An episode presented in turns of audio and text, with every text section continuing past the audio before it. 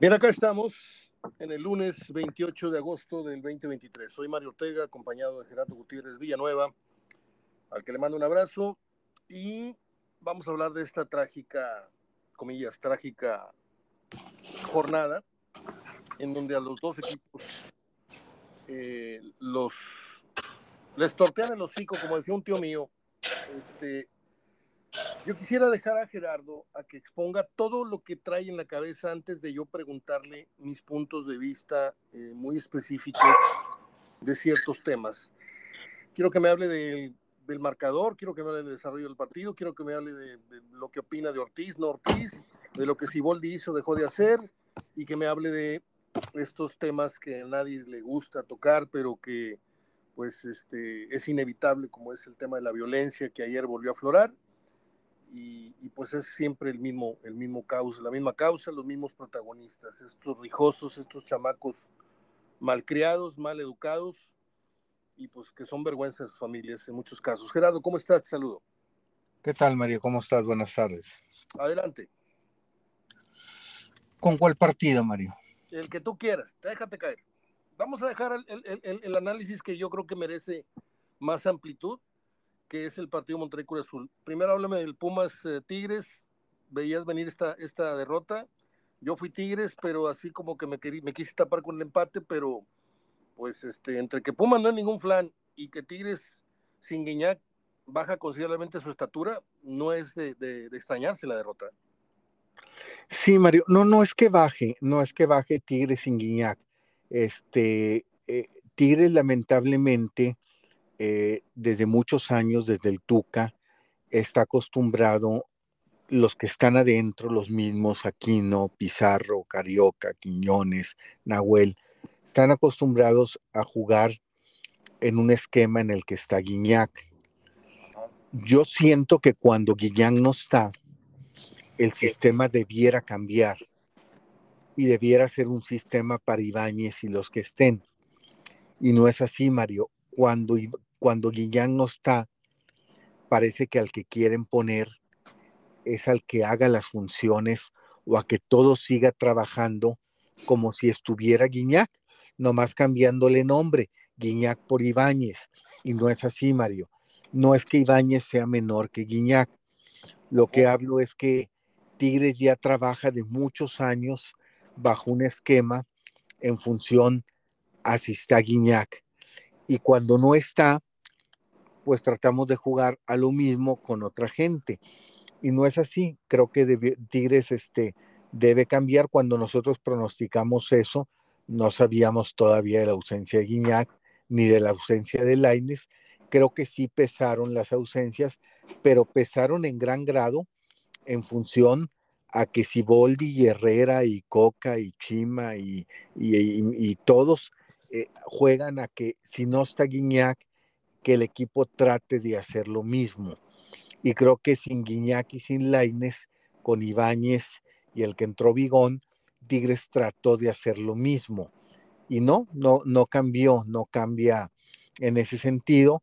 Eh, Pumas, eh, desde el momento de la alineación, se ve como Mohamed le da la confianza, pese al 4-1, pese al 4-1 en Juárez, le da la confianza prácticamente a los mismos utilizó nueve de los once. Incluso creo que esos dos cambios que hizo fue benéfico porque mete un hombre más de ataque que es Dineno con el que no había iniciado y empieza con dos puntas con Gabriel Fernández y con Dineno que fue lo que desconcertó el sistema o lo que tenía pensado Siboldi.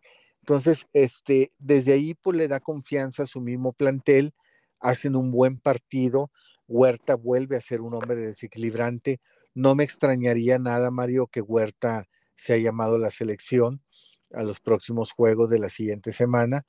Este, viene siendo las cosas muy bien en Pumas, eh, dos balones al poste, por ahí le cometieron un penal que no marcaron, por ahí tuvo otros dos tiros a gol y uno desviado. Y Tigres, la verdad, no llegó, o no llegó con el que pretendíamos que tenía que llegar que era con Ibáñez. Ibáñez no tuvo un solo tiro a gol, no tuvo un solo tiro desviado y, creo que Pumas le ganaba todo en la media cancha, en las salidas de Tigres todo, le recuperaba, le quitaba, lo apretó muy bien. Y porque Tigres quiso seguir bajo su mismo sistema. No me, eh, no, me, no me urge llegar a tu portería tan temprano, voy tocando, voy tocando, pero lo apretó Pumas y le quitaba el balón de los pies. Y Pumas, este, la verdad, hizo mejor las cosas, no con claridad, Mario, y tan no con claridad que generó mucho, pero nada de lo que hizo daño lo hizo generándolo, lo hizo con errores.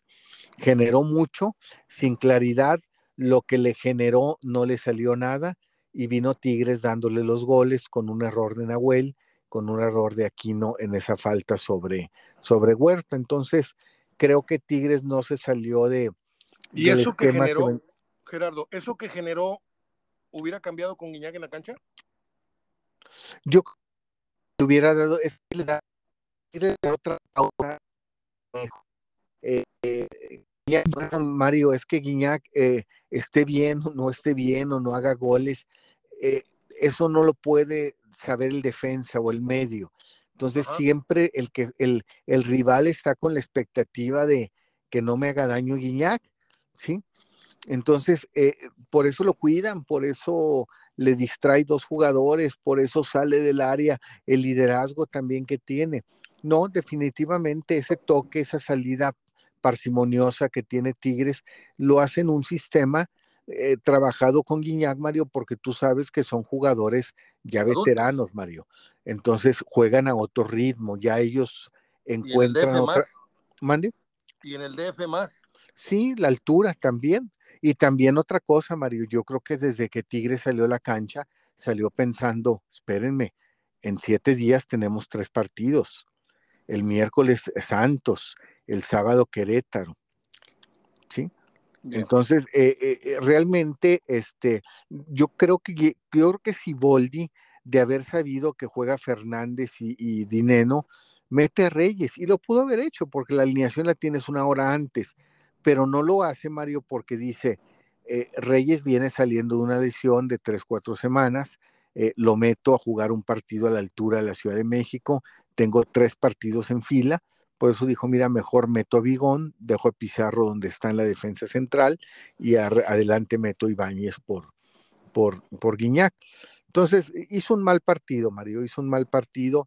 Creo que Tigres este, sí extraña mucho a Guiñac pero no, no por Guiñac mismo, Mario, porque necesita jugar a otra cosa diferente sin Guiñac, para cuando no esté Guiñac, juegues a otra cosa distinta y le encuentres ahora sí una efectividad a, a, Ibáñez, que estuvo goleador. Pregunto, ¿y ahí quién tiene la responsabilidad?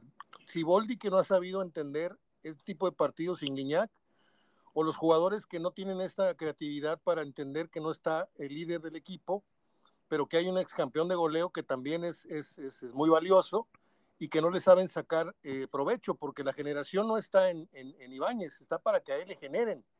Y el equipo no encuentra otra manera, como bien dices, de jugar sin Guiñac. Pregunto, ¿es tan complejo el fútbol para que si de pronto retiras un jugador del tamaño de Guiñac, está claro, pero que de eso pases de un nivel a, casi la mitad o casi a, tres cuartos de lo que puedes jugar con Guiñac? O sea, yo vi a Tigres, pues sí, insistente, con un gol al final que, que, dio esperanza, ya no quedaba tiempo, etcétera, pero pues yo lo vi muy, muy chato a la ofensiva. Y pues ahí uno se lleva de encuentro al 9 porque dices, no, pues eh, Ibáñez otra vez jugó y no hizo nada, ¿no? Pero ¿qué le generaste? Y ahí la responsabilidad es de, de Córdoba, la, la, la responsabilidad es de Quiñones, la responsabilidad es de los que apoyan ahí. Y yo veo que Tigres sin Guiñac, lo hemos dicho, yo lo he dicho hasta el cansancio, es un equipo huérfano de fútbol y de personalidad. Así, el técnico que esté no sabe jugar sin Guiñac. Sí, es responsabilidad del técnico, Mario. Es responsabilidad del técnico. Yo le doy un, un 80%, 75% a Siboldi, pero también un 20-25% al jugador en cuestión, Mario. No a los jugadores, al jugador en cuestión. Hablo de Ibáñez. Porque mira, fíjate lo que hizo este chamaco Ciel entró y buscó las jugadas de gol, buscó. ¿sí? Él las buscó. Si te fijas, desde que entró, él se movía y se metía al centro del área para buscar el remate. Tuvo una antes, un aviso, y vino siendo la segunda la que le da el gol. Pero si él se mueve, Mario, como lo hizo cuando fue su primer partido en la League Cup, que también entró a buscar esa oportunidad de rematar y, remató al travesaño, metió un balón al travesaño. Y acá entra a los dos minutos, tiene una acción en donde él se la buscó, él se movió, él se la pidió al centrador, él se puso en el lugar donde creía que debía estar y tan así que así se puso en el minuto 92 y metió el gol. Ibáñez no, no lo hemos visto un jugador que hable, que se mueva, que pida, que, que diga aquí voy, céntramela aquí. No lo hemos visto así, Mario. Entonces, yo creo que es responsabilidad de ambos, ¿verdad? Principalmente del que no cambia el sistema. Y segundo, pues también, si ya estás jugando así, del que no se busca las oportunidades. ¿verdad? De acuerdo. Entonces Tigres va con Santos. Santos acaba de dar un buen partido ganándole a Chivas y otra vez recobra un poco el perfil del Santos difícil siempre para los equipos regiomontanos, aunque el partido es aquí, ¿no? El partido es aquí, sí, cambian las Santos, cosas. Ahí Santos cambian mucho. Sí. ¿Y Guiñac está para el partido el miércoles? Yo creo que no va a estar, Mario, ni para el miércoles ni para el sábado. Mira, e, es, es la tendencia de Guiñac. Este, Guiñac está tocado las tobillos. No nos han dicho la, la seriedad de las cosas, ni nos las van a decir Mario a ti, a mí, ni a nadie. Pero Guiñac, el hecho de que juega un partido, dos y luego tres no. Acuérdate que cuando Guiñac se resiente de algo, no es un partido, eh, viene una seguidilla de dos, tres partidos. Y ya viene el receso, Mario. Y después del receso es el clásico. ¿sí? Entonces, y Guiñac, eso es lo que quiere. Yo, yo te lo dije, Mario, hace unas semanas. Guiñac ya está para los planos internacionales y para los clásicos y para las liguillas. O sea, Guiñac ya los juegos de liga ya, ya no saben mucho. Guiñac está para resolverte, para estar en, un plano internacional, para estar en un partido clásico, para estar en un partido que resuelva un, título. Entonces, Guiñac, yo creo que esta semana no le conviene estar para tener un descanso de 10, 12 días y luego volver con el clásico en el universitario. Bueno, pues ya estaremos hablando el miércoles. Este, no sé si ¿Cuántos partidos hay mañana para de una vez dar los pronósticos de mañana? De no, nada más son los dos pendientes de los regios, son el de Santos y el de Toluca Monterrey. Ah, ok. Son los únicos dos. Pero el de Monterrey, ¿cuándo es? ¿El miércoles? Miércoles a las 7 y a las 9 el de Tigres, ah, Tigres Santos. Entonces el miércoles estaremos hablando ya de los pronósticos. Eh, algo más que eh, tengamos que apuntar de, de, la derrota de Tigres, este, esto pues es una derrota y vuelta a la página o, deja pensando a, Ciboldi o, qué, cómo sientes el pulso del equipo? No, lo bueno, Mario, es que se viene lo bueno y lo malo, pero yo creo que veo bien una agenda cargada, una agenda muy cargada, la veo bien porque de aquí al sábado ya tienes que hablar de tres resultados, Mario. Entonces, eh, yo creo que este mal sabor, pues ya tiene que cambiar el miércoles y si no cambia el miércoles, pues es una bomba de tiempo, se pone peor y luego viene el Querétaro. ¿sí? Yo creo que para los dos equipos viene bien una agenda cargada porque mañana ya se nos tiene que olvidar este desilusión, este eh, realmente fracaso que tuvieron en esta jornada, este mal partido que, que hicieron muy mal los dos, y ya eh, pensar en lo que sigue, pero también pensar en lo que sigue te lleva a que si de aquí al sábado, domingo, no se dan los resultados esperados, ya va a haber una, una, una presión muy fuerte sobre, sobre el que no logre librar estos escollos. Nahuel volvió a retar al arbitraje y, al, y, al, rival en el penal. Sí, y lo va a seguir haciendo, Mario, lo va a seguir haciendo. Este, creo que la gente lo va a seguir aplaudiendo, eh, le va a seguir concediendo el crédito mientras no lo expulsen, ¿verdad?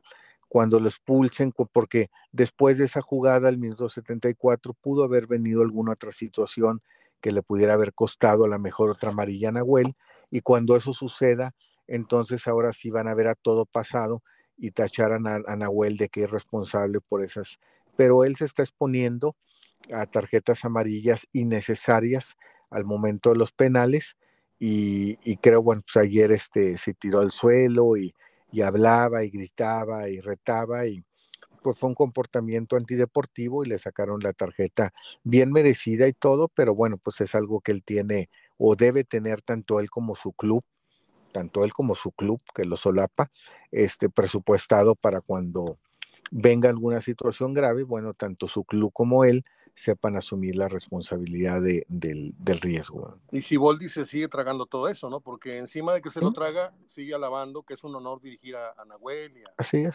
así es. pero, pero siendo el, portero serio que fue en Ciboldi, estoy totalmente cierto que no va a estar nada de acuerdo con eso. Pero pues, ¿qué, mm. ¿qué le puedes decir a Nahuel? Así es, sí, este tiene, si no es eh, crear un mal vestidor o desequilibrar ahí algo que, que no quiere tocar a lo mejor él.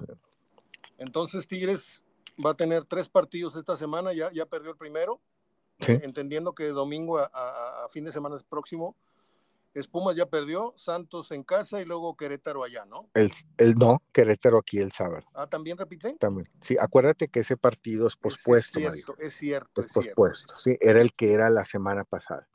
Entonces tiene que ganar los seis puntos, ¿no? Los debiera ganar los seis. Yo creo que no los va a ganar, pero debe ganar los seis. Muy bien. Hemos hablado entonces, para la gente de Tigres, hemos hablado 16 minutos del el partido que perdió en Pumas. Ahora vamos a hablar de esto que no sé qué calificativo le des, tú eres más mesurado, pero es para escandalizarse la forma en que jugó, la forma en que perdió Monterrey, que creo que le salió muy barato, porque si bien es cierto, Monterrey pudo haber anotado otro que fue la falla esta de Funes Mori que le remató al mono. Este, Cruz Azul creó N cantidad de, descolgadas que encueraron el sistema de, Ortiz y que no se dio una goliza escandalosa de cuatro o de cinco porque Cruz Azul no es tan buen equipo. Le ganó Monterrey, sí, pero no es tan bueno. Pero, ¿cómo ves tú la radiografía del partido? Como escándalo no, Mario, sería exagerar. Como escándalo va a ser el próximo domingo, ¿eh? Como escándalo vamos a llamarlo el próximo domingo eh, si yo le voy, yo creo, Mario, que si Monterrey no, o, si, o mejor dicho, voy a corregir, si Tan Ortiz no se está dando cuenta de lo que está haciendo y no corrige, yo le doy un punto de los próximos seis. Entonces estaríamos hablando en una semana de un punto de nueve. Y creo que ahí ya sería para escandalizar. Ahorita creo que fue una advertencia y una alerta porque está regresando después de 45 días a un torneo y los titulares después de 14 días a, un nivel, a un juego competitivo, ¿sí? Pero hay varias cosas que preocupan a lo de Tan Ortiz. La primera, te siguen haciendo goles antes de los primeros minutos, de los 10 minutos, ¿sí? Le vuelven a hacer un gol tempranero, como en los cuatro, en los siete partidos de la League Cup, en cuatro le hicieron un gol tempranero, ¿sí? Y ahora regresas a la liga y te hacen un gol a los ocho. Yo entiendo, Mario, en eso de correr riesgos, que tú ya hayas metido 80 balones al área para cuando te hacen un gol al minuto cinco. Lo entendería, ¿sí? Pero ayer, cuando Cambindo les hace el gol, que es el segundo balón que metía al área Cruz Azul, y la primera acción de gol que generaba, tú nada, había, tú nada más habías metido dos veces también el balón al área. Entonces, no, no me digas que te estabas desbocando arriba y estabas generando y generando por conseguir el primer gol tempranero, cuando tú llevas cinco partidos de los últimos ocho que te hacen un gol tempranero. ¿sí? Entonces, eh, ya eso, eso preocupa. Esa es una parte que ya llama la atención eh, los goles tempraneros que, que te están haciendo. Segundo, el aspecto de, de la defensa. Estábamos hablando de que es que le restas mucho con Estefan de central por ganarle velocidad con Eric Aguirre de lateral. Bueno, ayer fue esa defensa, Mario. Ayer jugó esa defensa, que fue la segunda menos goleadas del torneo con Bucetich, la misma, Mario. Y daban lástima.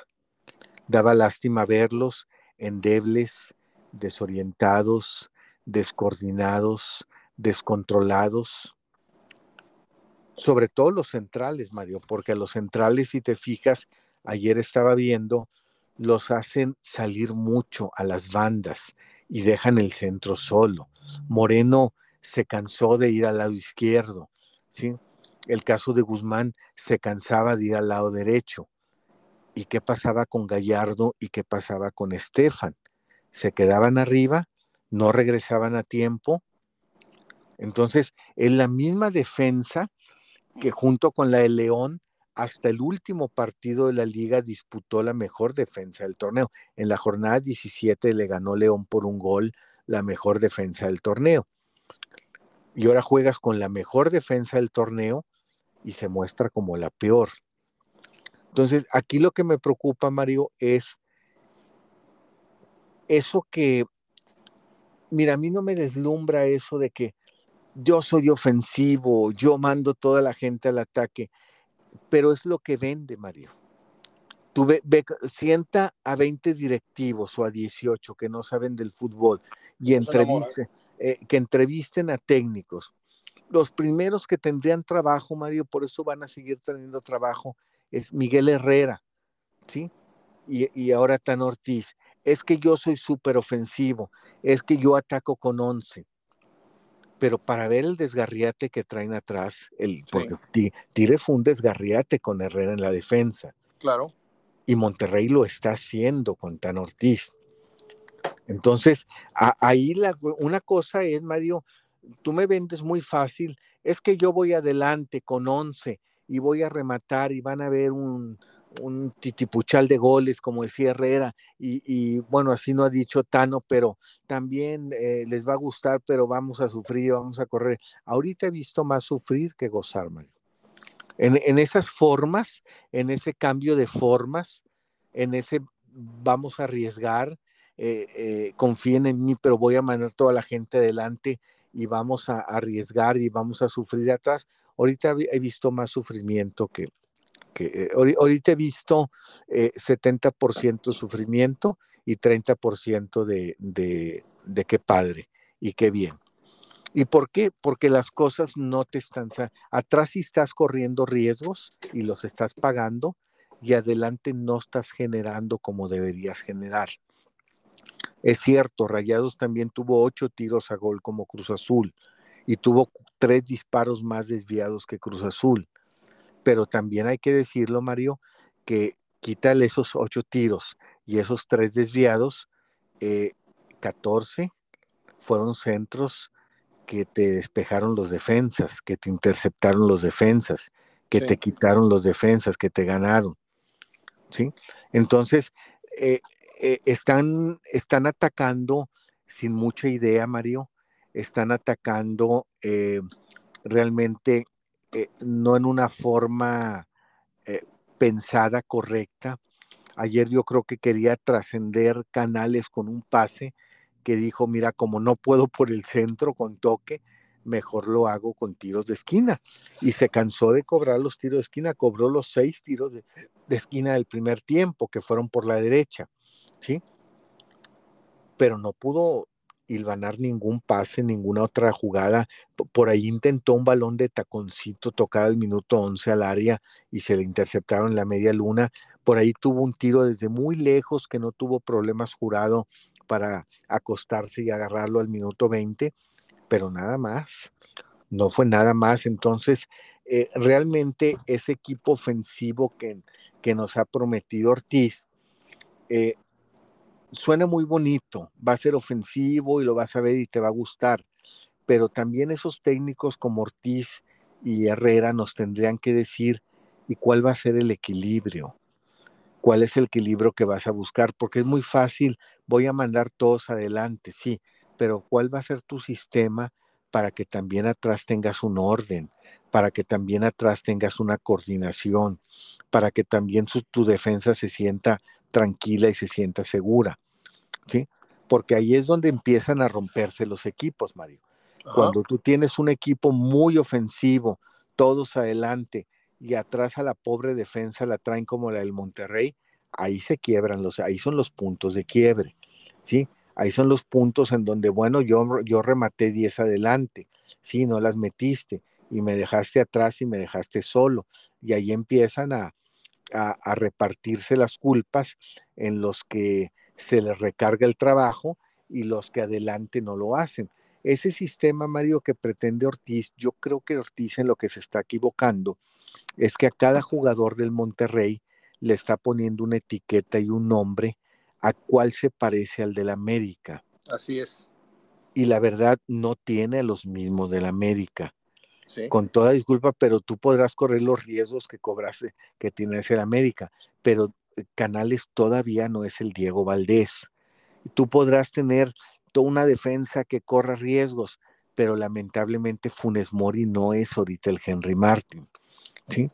Y el otro Fidalgo, discúlpame, pero no es el mismo Maxi Mesa ni el mismo Joao Rojas, y así le vas buscando, y el, y el Richard Sánchez. Y, entonces, lamentablemente está parando a los jugadores y les está poniendo una etiqueta en la espalda diciendo, tú eres Valdés, tú vas a hacer la función, pero son capacidades y jugadores totalmente diferentes. Gerardo, hace unas semanas te dije que yo tenía dudas del Tato y de Ortiz, a los cuales etiqueté, por decirlo de alguna manera, como novatos. Monterrey tiene dos novatos en puestos importantes acierta el, Tato en traer a, Canales, bueno, pues se la damos por buena. Pero eso no es el, único que hacer del Tato, no traer buenos jugadores en todo caso. También está el seguimiento del técnico. Yo te pregunto, eh, estos síntomas que está dando Ortiz, ¿te hablan o no de novatez? ¿Te hablan o no de una falta de, conocimiento? Por ejemplo, a Bucetich, ¿te puede pasar eso como le pasó en Pachuca en aquella liguilla, y, luego viene un, ajuste, vienen, vienen partidos mejores eh, consecutivos, y en donde no se vuelve a presentar esa flacidez, esa fragilidad eh, que ni en las peores tardes de Bucetis mostró. Yo te pregunto, ¿está empezando a dudar el grupo o todavía no de su técnico? Yo creo que sí, Mario. Este, yo creo que sí. Y ayer, mira, ayer nos dejó, los, dicen que las derrotas sirven para algo, ¿sí? No debe ser conformismo, claro, porque si no nos volvemos como la selección mexicana de que de cada fracaso aprendemos una lección y ya tenemos una enciclopedia, ¿sí? Escrita con, con todos los fracasos. Pero esta derrota, te voy a decir a mí lo que me dejó. Primero, que muchachitos como Ali Ávila y como Víctor López quítate de la cabeza, no van a ser la solución, Mario. Para mucha gente que dice, no, yo sacaría a Funes Mori, mejor que se la juegue con el muchachito Ávila, no. Esos, esos no van a ser la solución todavía, Mario. Necesitan un proceso de madurez, necesitan llevarlo, porque si fueran la solución, Mario, estarían ganando lo que Canales o lo que Funes Mori. Entonces, esos muchachitos hay que quitarnos de la cabeza, no van a ser la solución. Número dos, evidenció ayer o dejó claro que Monterrey necesita por lo menos, Mario, un par de refuerzos más. Parece que dijo ya el Tato, lo de Corona va adelantado. Ya cuando él se anima a una institución Monterrey tan, tan en eso, tan, pues tan precavida en sus manejos de información, creo que el salida a decir va muy adelantado, creo que se va a hacer. Entonces, pero creo que necesita otro más, además del Tecatito. Es decir, eh, eh, te muestra que necesita por lo menos dos, dos jugadores. Número tres, tú hablas ahorita de que si ya le pierden un poquito la confianza al técnico, yo creo que en parte sí, Mario, desde el momento en que el día de ayer, teniendo un equipo que juega tan mal, Mario, tan mal, eh, sacas a Cortizo, que por lo menos el muchacho se andaba moviendo, se andaba Mira, Cortizo. Es que por eso insisto en ese tema de la Cortizo hizo más, Mario. Cortizo hizo más que lo que Maxi Mesa. Ayer Maxi Mesa sí estuvo como un fantasma, perdido, totalmente perdido. ¿Sí? Y sacas a Cortizo. Segundo, ¿cómo es posible que al minuto 70, Mario, faltándole 20 más, más la reposición que ahora son de 8, de 9, o sea, faltando casi media hora, quemas tus tres ventanas con un cambio cada una. Eso te habla de un técnico que estaba ya desorientado, desubicado, y a partir de que los jugadores se fueron a sentar a la banca, como diciendo, pues ya nos sentamos porque se acabaron los cambios, yo creo que eso se transmitió adentro del campo. Y esa misma eh, falta de concentración que mostró Ortiz al agotar sus tres cambios, cada uno en una ventana, el equipo adentro se desconcentró también, porque los últimos 20 minutos fue un equipo muy desconcentrado. ¿sí? Si te fijas, atacaban con todos, porque el otro defendía con todos. Los únicos que se quedaban fuera del, muy lejos de la jugada ofensiva eran Víctor Guzmán y Rotondi. Todos los demás, eh, los otros 10 y 10, eh, o mejor dicho, bueno, también el portero, no, los otros 9 del Monterrey y 10 del Cruz Azul restantes, este, unos defendiendo, unos atacando. Yo creo que cuando hace esos tres cambios, porque era un equipo que como estaba jugando Mario, era para quemar sus cinco cambios. Ahora, no los quemaste, ¿por qué? Pues tenía cinco novatos en la banca y varios defensas, Parra, Edson Gutiérrez. Entonces, ¿qué te hace ver? Que ahorita necesitas contratar dos jugadores más a la ofensiva, el Tecatito y otro más. O sea, uno no es suficiente, y menos con la lesión de, Berterame pero yo creo que ayer también es eh, ese acusar que tú dices de, de novatez, yo creo que también Ortiz está entrando en la parte del respeto de jerarquías. Ya respetó un tiempo la jerarquía de Medina, que no decimos que la dejó de respetar, no, a lo mejor la sigue respetando, porque si no jugó Eric Aguirre es porque estaba lesionado, a lo mejor Aguirre está bien y se la vuelve a jugar con él y con Medina en el centro y, y sacrificando a Guzmán. Y ayer creo que respetó la jerarquía de Funes Mori. ¿sí? Creo que ayer Tan Ortiz pensó mucho en decir, oye, y si saco a Funes Mori de local ante, ante el público, lo, lo mato. No, si afuera lo exhibió, si en el clásico lo exhibió, Mario, en el clásico lo exhibió. ¿Sabes qué? No cuento contigo para los penales, no cuento en el hombre que tiene 157 goles para cobrar un penal, no confío en ti y meto a Ali Ávila. Y así lo hizo en la League Entonces, te hace eso ahora yendo perdiendo el equipo. Es decir, ¿te imaginas que el mensaje que le mandas a la afición, necesito un gol para empatarle al Cruz Azul? No puedo empatarle. Sal Funes Mori para que entre al Ávila. Matas a Funes Mori, Mario. Lo matas, sobre todo que es un muchacho muy endeble mentalmente. Te lo acabas. te lo acabas. Y ayer le respetó la jerarquía y hizo un mal cambio. Porque metió a Ali Ávila y dejó a Funes Mori. Entonces yo creo que eso acusa también el, eh, dentro de la novatez el respeto de unas jerarquías cuando no debe hacerlo o cuando no debe ser.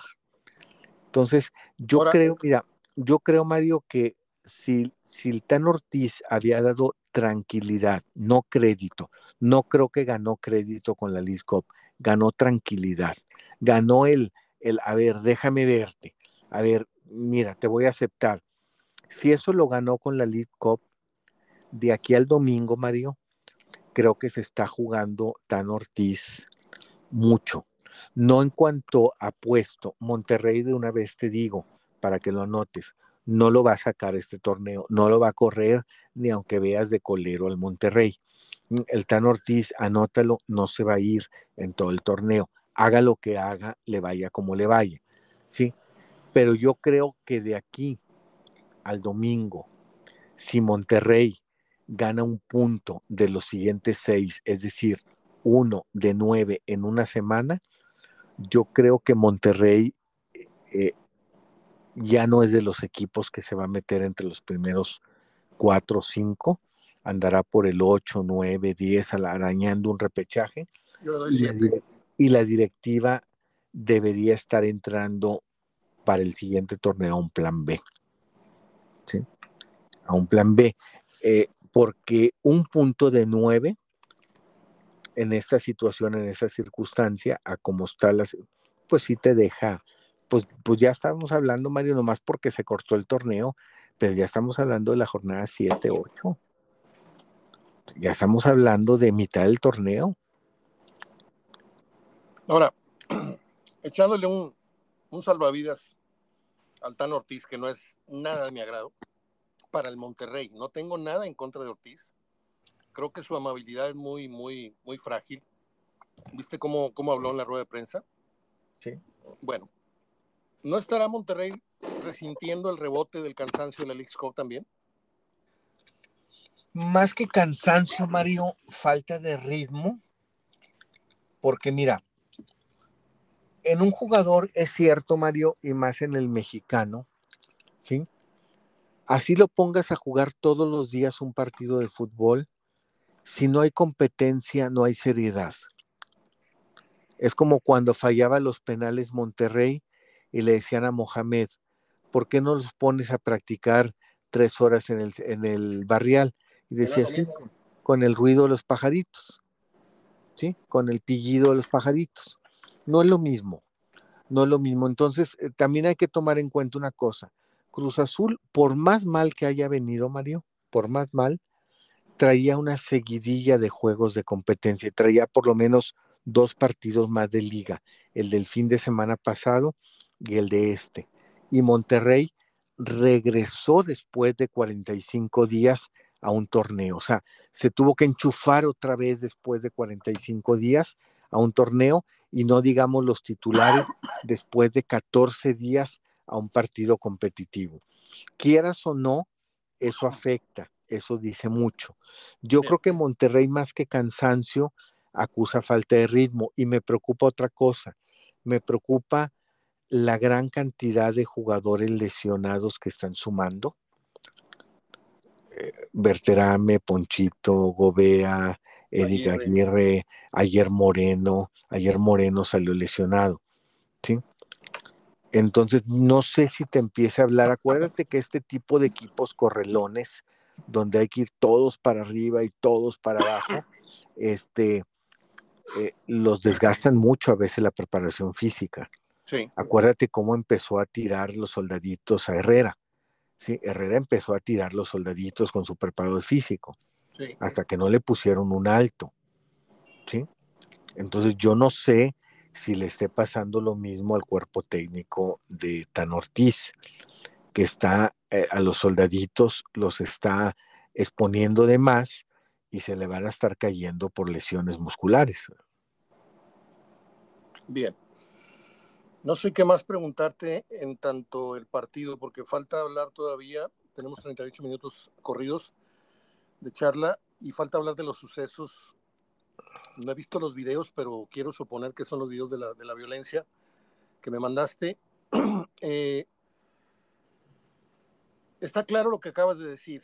Esta semana es, no sé si crucial para, para el destino de, de, de, Ortiz, que dices que no lo van a correr, pero pudiera ser el principio de que ya lo empiecen a ver con otros ojos, no como el técnico que llegó, con la esperanza con la que llegó, sino que por las razones que sean, falta de ritmo, falta de esto, lesionados, ausencias, pero si no logra levantar al equipo con dos victorias que tienen que ser, porque, bueno, seguir a Toluca a ganar no, no es fácil, pero están obligados.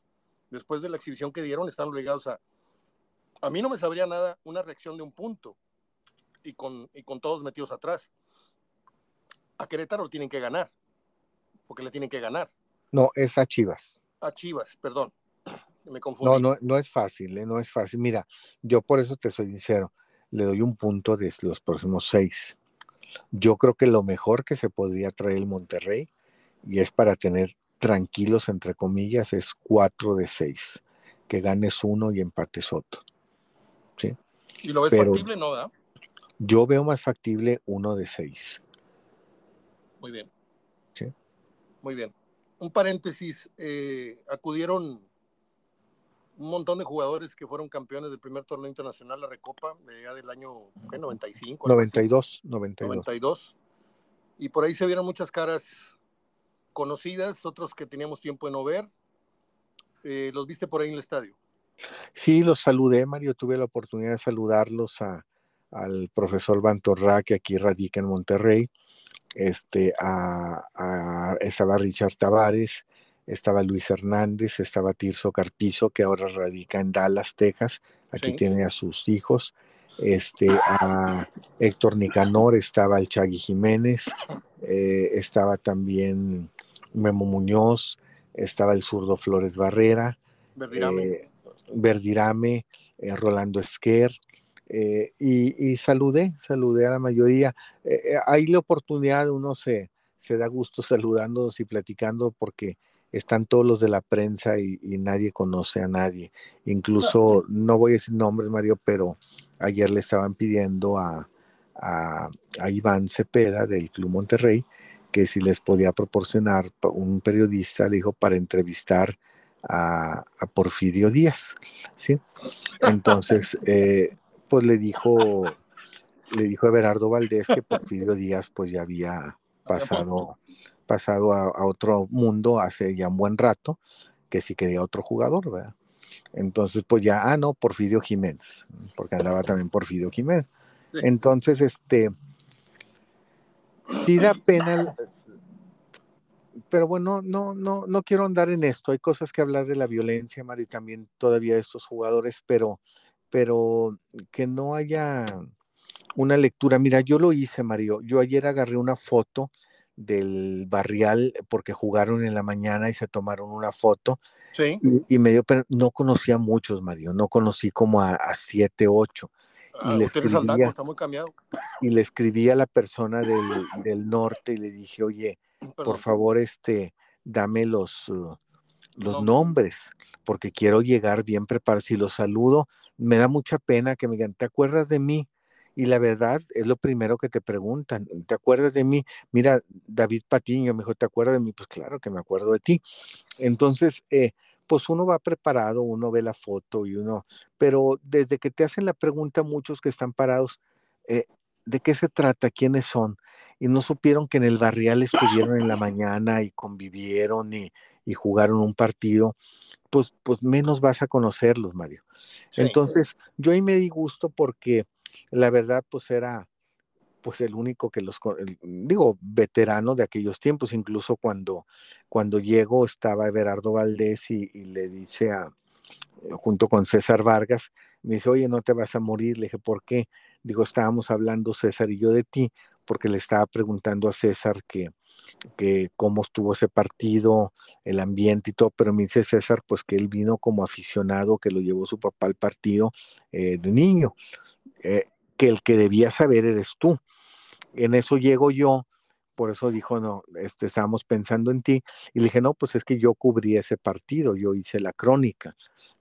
Y me dijo, Everardo, sí, de hecho, yo me acuerdo haber visto el periódico de chico, de niño, y leí esa crónica, ¿verdad? Entonces sí, sí, este, pues te, queda, te quedan los jugadores para ti solos, porque dije, no están muy abordados por gente porque están a la expectativa de, tú señálame, no digo yo, el mismo club, quién es él para entrevistarlo. Y si te dicen quién es él para entrevistarlo, pues que lo entrevistas si, si ni siquiera sabías quién era, cómo se llamaba o qué hizo.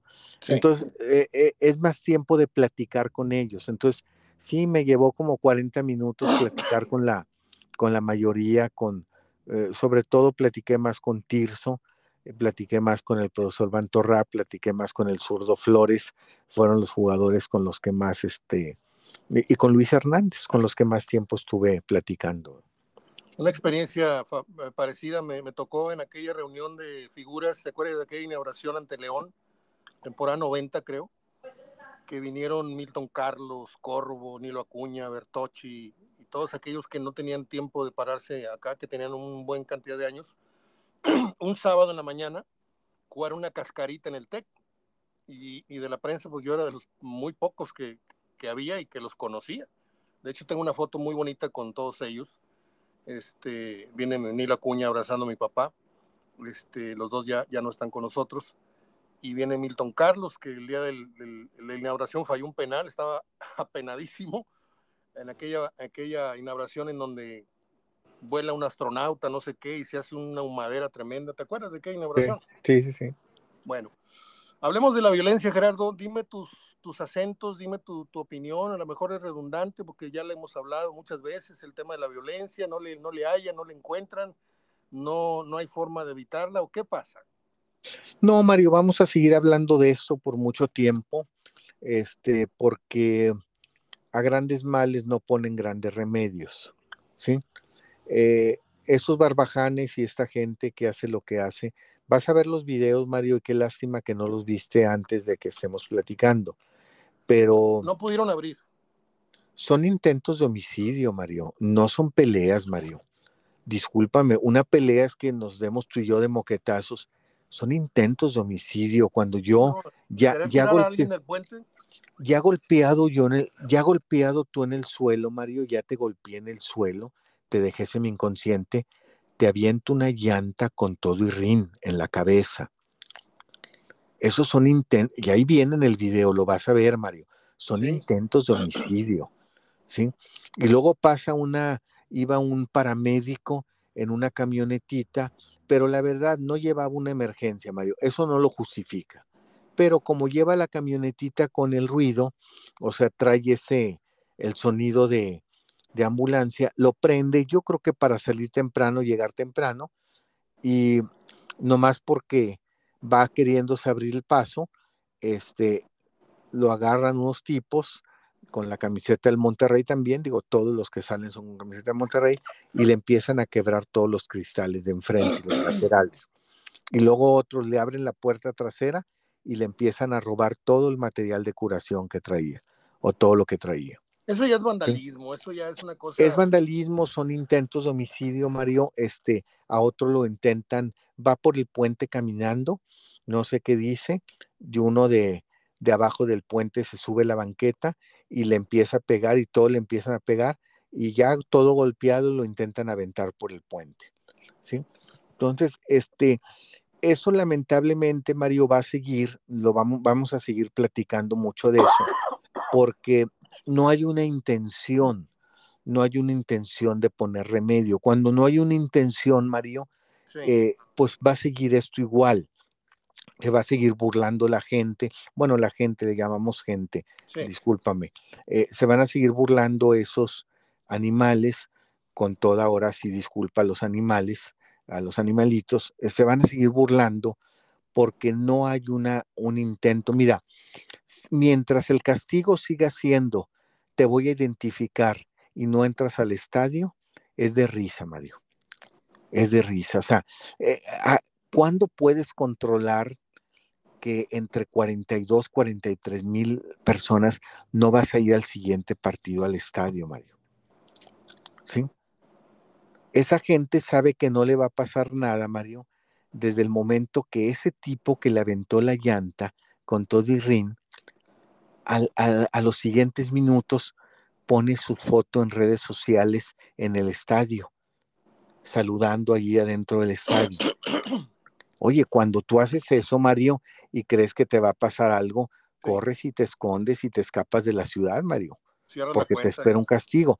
Pero esa gente que hace eso, ¿Qué crees que esté pensando? O sea, que no le viene un castigo, Mario, porque sabe que no hay castigos. Te pregunto, te pregunto, este, las imágenes son claras, ¿no? Sí.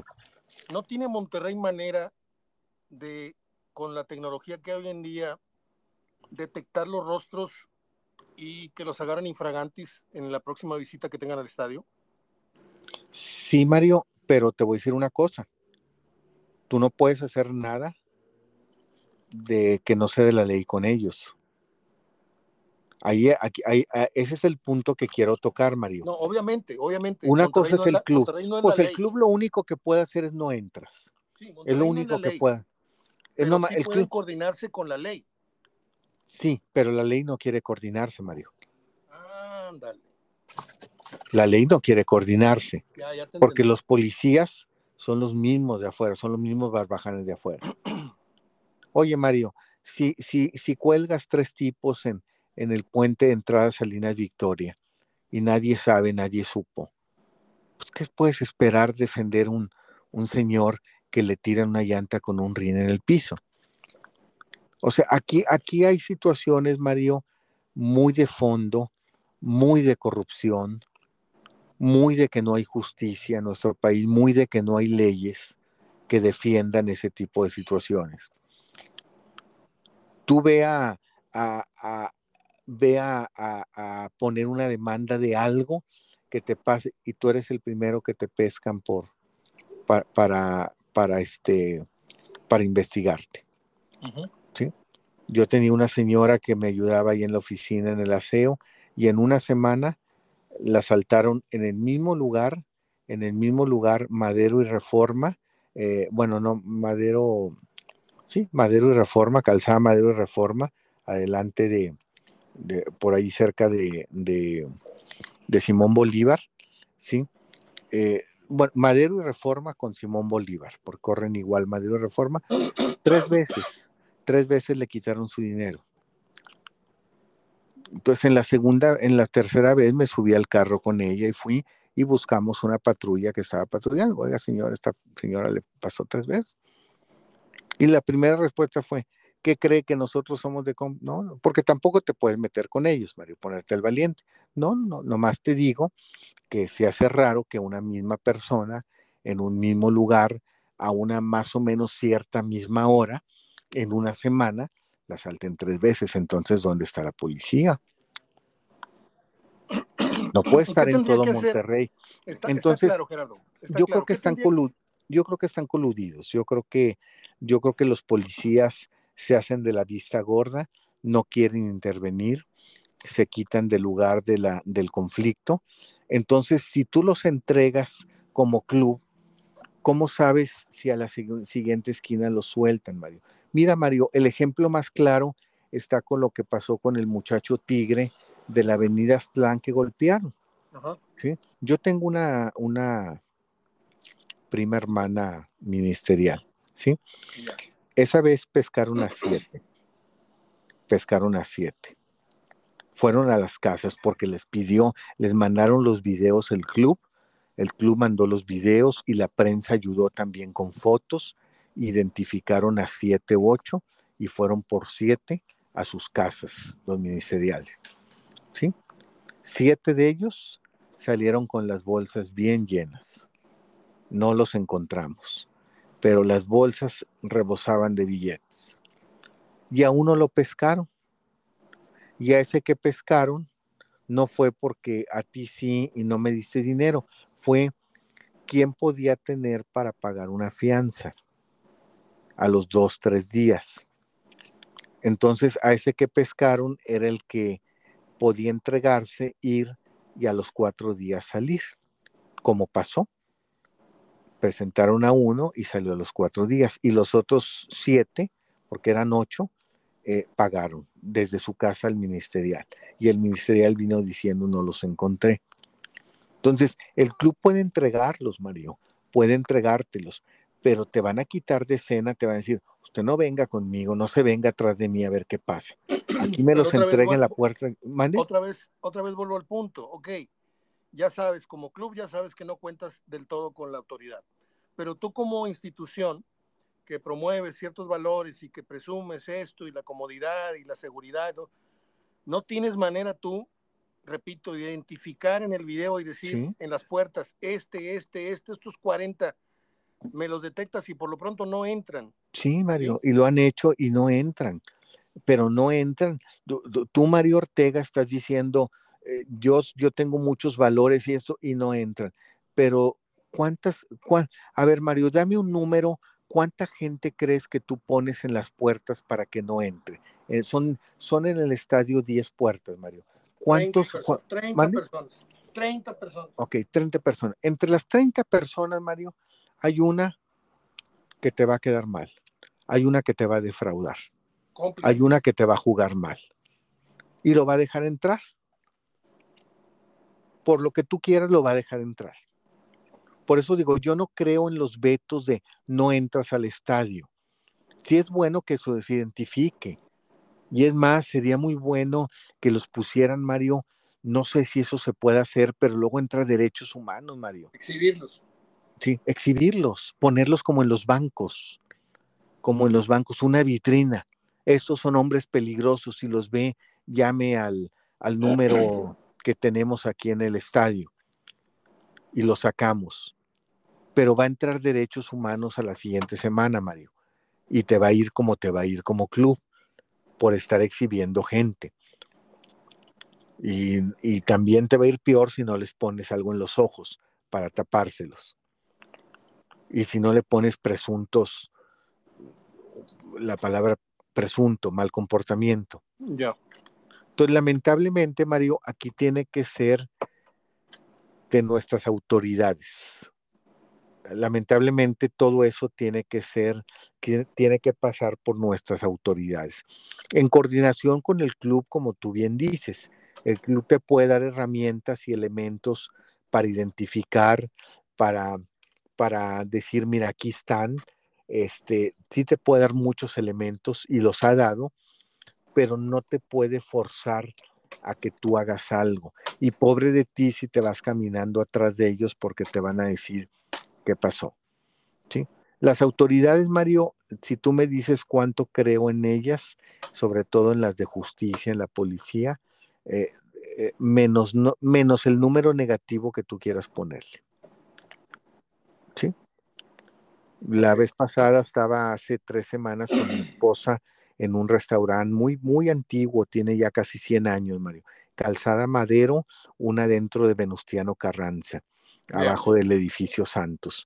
Eh, eh, vamos muy seguido, mi esposa y yo, y estaba la persona. Iba mi papá, muy seguido ahí a esa cafetería. Eh, a esa cafetería, y estaba una persona que no es un pan de Dios, el Señor, un pan de Dios, se trae un perrito siempre, y es el Señor que nos lava y nos cuida el carro, ¿sí? Y estábamos adentro, este, ya habíamos pedido la comida y ya estaba llegando. Dos y minutos. De repente, sí, de repente vimos una patrulla que se paró y, y, a él y a otros lo subieron. Y salimos mi esposo y yo a ver, nos paramos enfrente. Hubieras visto, nos quitaron, váyanse de aquí. ¿Pero por qué? Si estamos aquí parados, no, váyanse de aquí. Porque les querían hacer algo, Mario y no les conviene que veas. ¿verdad? Entonces, lamentablemente las autoridades este, así son y son parte de esto y no quieren colaborar. Muy bien, Gerardo, pues muy triste historia para terminar el programa de hoy.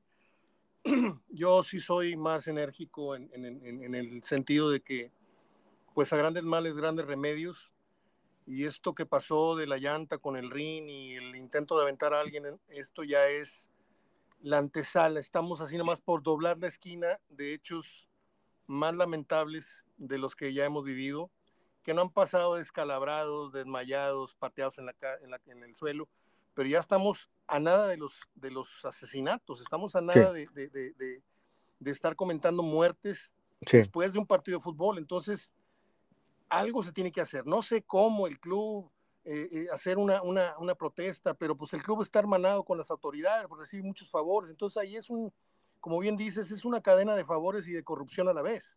Entonces, esto parece no tener salida, Gerardo. Te mando un abrazo, termina con el comentario que quieras, me queda un minuto para cerrar la grabación. No, sería muy bueno, mira, que viera los videos y, y algo se tiene que decir entre hoy y mañana, platicamos el miércoles, esos partidos que van a ser el miércoles, y también a ampliar un poquito este tema de la, de la violencia, porque también acuérdate que viene el Mundial. ¿sí? De acuerdo. Viene el Mundial y en ese estadio. Ese es muy buen punto, Gerardo. Lo platicamos el miércoles. Claro que sí, Mario, que estés muy bien. Te mando un abrazo, gracias. Gracias, hasta luego. Gerardo Gutiérrez hablando de fútbol hoy lunes. Continuamos con las efemérides.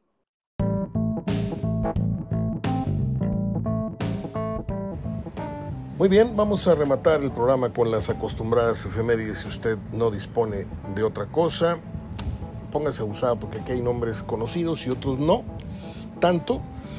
Y para eso estamos, para aprender, para conocer un poco más. Por ejemplo, en el 99, 1899, quiero decir, nació el actor eh, estadounidense de origen francés, Charles Boyer, uno de los galanes románticos en la época de oro del cine hollywoodense. En 1917 nace el escritor estadounidense Jack Kirby, creador de muchos de los personajes de Marvel.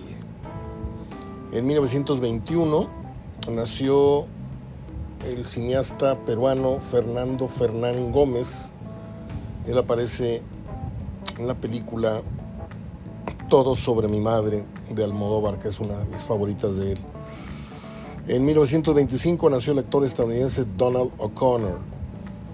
Él participó en la muy recordada y aclamada película Cantando bajo la lluvia. Murió el 27 de septiembre del 2023. en 1927 nació el actor mexicano Claudio Brook. Participa en películas como Cronos. Creo que Cronos era de este, de este director mexicano del Toro, ¿no? Recuerdo haber comprado esa película, la regalé a los 15 minutos. Eh, Claudio Brook, don Claudio Brooks también salió en El Ángel Exterminador de Buñuel, si mal no recuerdo. Licencia para matar, falleció un no sé qué día, pero murió en el 95. Una de las voces más elegantes que tenía el cine documental, mm, era presentador, era maestro de ceremonias, era un tipazo en eso de la locución, una, una voz muy privilegiada. En 1930, no sé si usted recuerda este nombre, Ben Gazzara. Lo que no ha recordado es en qué programa de televisión insistentemente salía. Este, su rostro lo tengo aquí enfrente y el título del, programa decía Con Ben Gazzara y salía él así con su brazo doblado apoyando su barbilla en, el codo. Este, fue un personaje muy, muy visto en televisión. Eh, murió un 3 de febrero de 2012. O sea, entró a los tamales y al otro día colgó los tenis. En el 40 nació el actor mexicano Hugo Stiglitz. Es la primera vez desde que hablo, desde que tengo la facultad de hablar, que digo su apellido correctamente. Siempre decía yo Hugo Stiglitz. Stiglitz. Es Stiglitz con Z al final, TZ. Eh, un actor muy, muy apuesto, un tipo güero, pelo rizado, no sé si ojos de color, pero muy mal actor. Yo lo fui a ver con la palomilla al cine Monterrey a ver Tintorera. No es cierto. ¿Qué vimos? ¿Qué vimos con Hugo Stiglitz? Sí, ¿no? ¿Era Tintorera? Ah, ni me acuerdo. Fue una, una película así la vi con él. Es que me estoy confundiendo con otra de Andrés García. Este, en el 40 sí he visto películas malas, así que en el 43 nació el actor estadounidense David Soul de la serie Starsky, Starsky and Hutch. Ahorita me está fallando la memoria, no me acuerdo si era Starsky o era Hutch, me quiero imaginar que era Hutch. Eh, un programa que todos los chavos en esa época veíamos. A mí me decían Bear, que mendigos, mis amigos. Este, y luego este hombre le entró la cantada. Yo tengo el, disco de David Soul, este, en donde viene uh, Took the Last Train mm, to Tropel, algo así. Es una baladita muy, muy rítmica. El disco es malísimo, y la carrera de él como cantante fue muy breve. Y luego ya le entraron unos, unos males ahí muy, muy difíciles y anda en sillita de ruedas y salió una foto hace unos años donde viene su compañero de conducción en, en Hodge, este, que era el que lo, lo, llevaba y lo traía para todos lados. Muy bonita la amistad que dejaron. En, en el qué? En el 46 nació la actriz estadounidense Barbara Bach, que fue una chica bon en aquellas secuela de eh, películas del 007. Ella participó en la muy buena película, hay que decirlo, La espía que me amó, todavía con, con Sean Connery, si mal no recuerdo. Luego se casó con Ringo Starr y luego hicieron El Cavernícola y siguen juntos, para sorpresa de muchos. Tal vez porque Ringo Starr es una muy buena persona, es un hombre muy estable. En el, 90, no, en el 54 nació el actor mexicano Alonso Echanove, trabajó en una película muy, muy seria, muy difícil, que se llamó Los Motivos de Luz. Y era hijo, es hijo, o fue hijo, no sé si ya se murió. Yo lo último que supe era que se le enchacó toda la boca, porque le dio no sé qué enfermedad. Y ahí lo dejamos. En 1956 nació un actor que lo hemos visto en muchas películas, este, como Second. Se llama Luis Guzmán, es puertorriqueño. Y yo lo recuerdo en el papel de el Pachanga, ¿sí? se le decía Pachanga, al Pachino le decía Pachanga y era su, guarura. en la película esta mm, Atrapada por su pasado, la pusieron acá, y en inglés era Carlitos Way. Una de las tres mejores para mí de Al Pacino. Este, y es un, pues un gatillero de él, ¿no? Que le cuidaba la sombra y todo y al final lo traiciona. Qué mendigo. Y luego ya se hizo de muchos papeles semejantes en, películas de mafiosos, de narcos. Y acabo de ver una película donde él es el estelar, malísima, pero malísima. Por eso siempre fue un, muy buen actor de reparto. Eh, en el 58 nació el actor escocés Bill Boyd. Eh, a él lo vieron muchos de ustedes en El Señor de los Anillos. En 1960 nació la actriz inglesa Emma Sams, conocida por tener un gran, eh, una tienda de departamento, no es cierto, un Costco, no.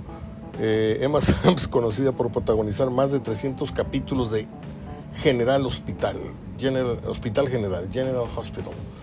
En 1969 nace el actor cómico y músico estadounidense Jack Black, el de Escuela de Rock. No me cae nada bien ese muchacho. Por ahí de inevitablemente lo vi en, en King Kong. Me llevaron al cine hace unos años y tuvimos que ir a ver King Kong y ahí sale en el 78 murió un gran actor británico, que además era escritor, se llamaba Robert Shaw. Se escribe S-H-A-W y se dice Shaw. Por aquellos que me critican mi inglés betabelero. A él lo recuerdo perfectamente en la primera versión de Tiburón.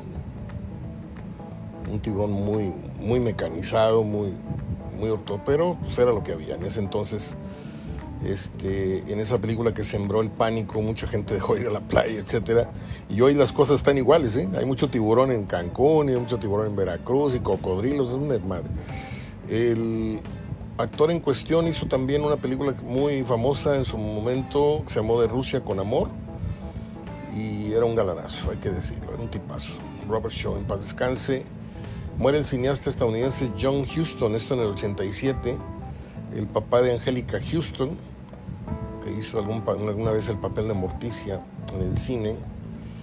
Eh, el señor John Huston hizo una muy buena película que se llamó Freud, eh, Freud Pasión Secreta.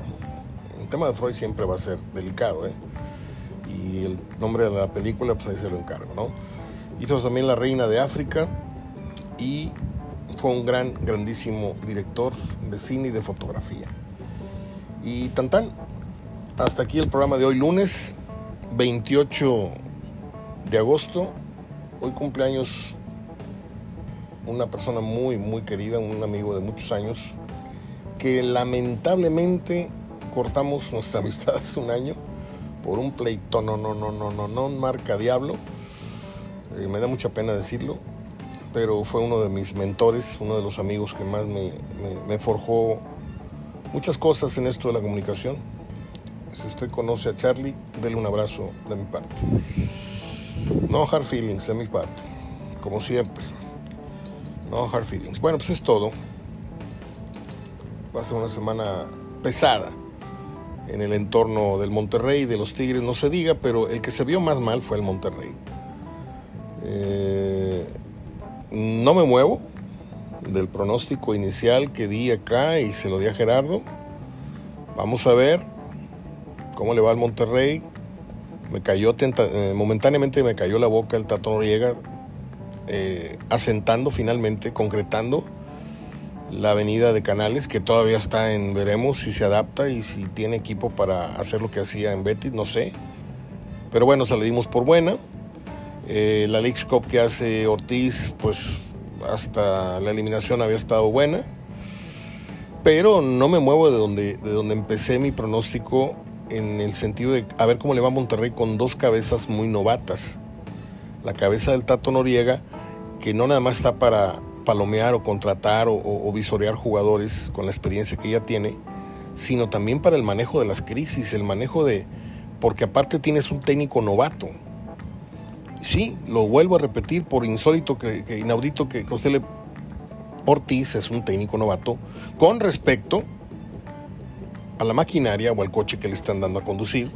Es que viene el América, igual allá era novato, ¿eh? igual y, siguió siendo novato. Y no por nada se fue en tres eliminatorias, en tres semifinales. O sea, a mí dame la currícula y dime cuántos partidos dirigidos tiene en primera división y te digo más o menos cómo lo, lo, percibo. Y yo creo que dejas ir un Bucetich, chueco derecho, como quieras, un técnico de mucha gloria que se equivocó en regresar a Monterrey, lo que, lo que ya dijimos y no vamos a repetir. Se equivocó, sí se equivocó, yo no hubiera regresado. Pero bueno, lo corres, feo, ¿sí? La gente le da la espalda como suele pasar. Hoy a mi loc lo cargas en hombros y al otro día a los tres años lo, corres a mentadas de madre. Así es la gente, así la gente inculta que, que, consume el fútbol. Como esta que se peleó fuera del estadio, que es una cosa terrible, que no quise hablar mucho de ello este, con mis palabras, porque Gerardo es un poquito más, más medido en esto, pero a esos güeyes yo realmente les mandaba 10 granaderas y agarraba, los agarraba a madrazos a todos por gandallas, por, por, malos hijos, por malos aficionados. Y los encerraba ahí a ver cómo rayos le hacían los papás para pagar una multa. Déjenlos adentro. Pero bueno, no hay, no hay ni policía en este, en este mendigo estado, en esta ciudad. Este. Quiero ver, quiero ver si con esta explosión de el carácter que está mostrando el Tan Ortiz, muy retador, muy respondón ante los medios. Este, evidentemente cala, cala perder un partido y perderlo como lo perdió en Monterrey, siendo avergonzado, encuerado, humillado por Cruz Azul, no en el marcador, en el accionar.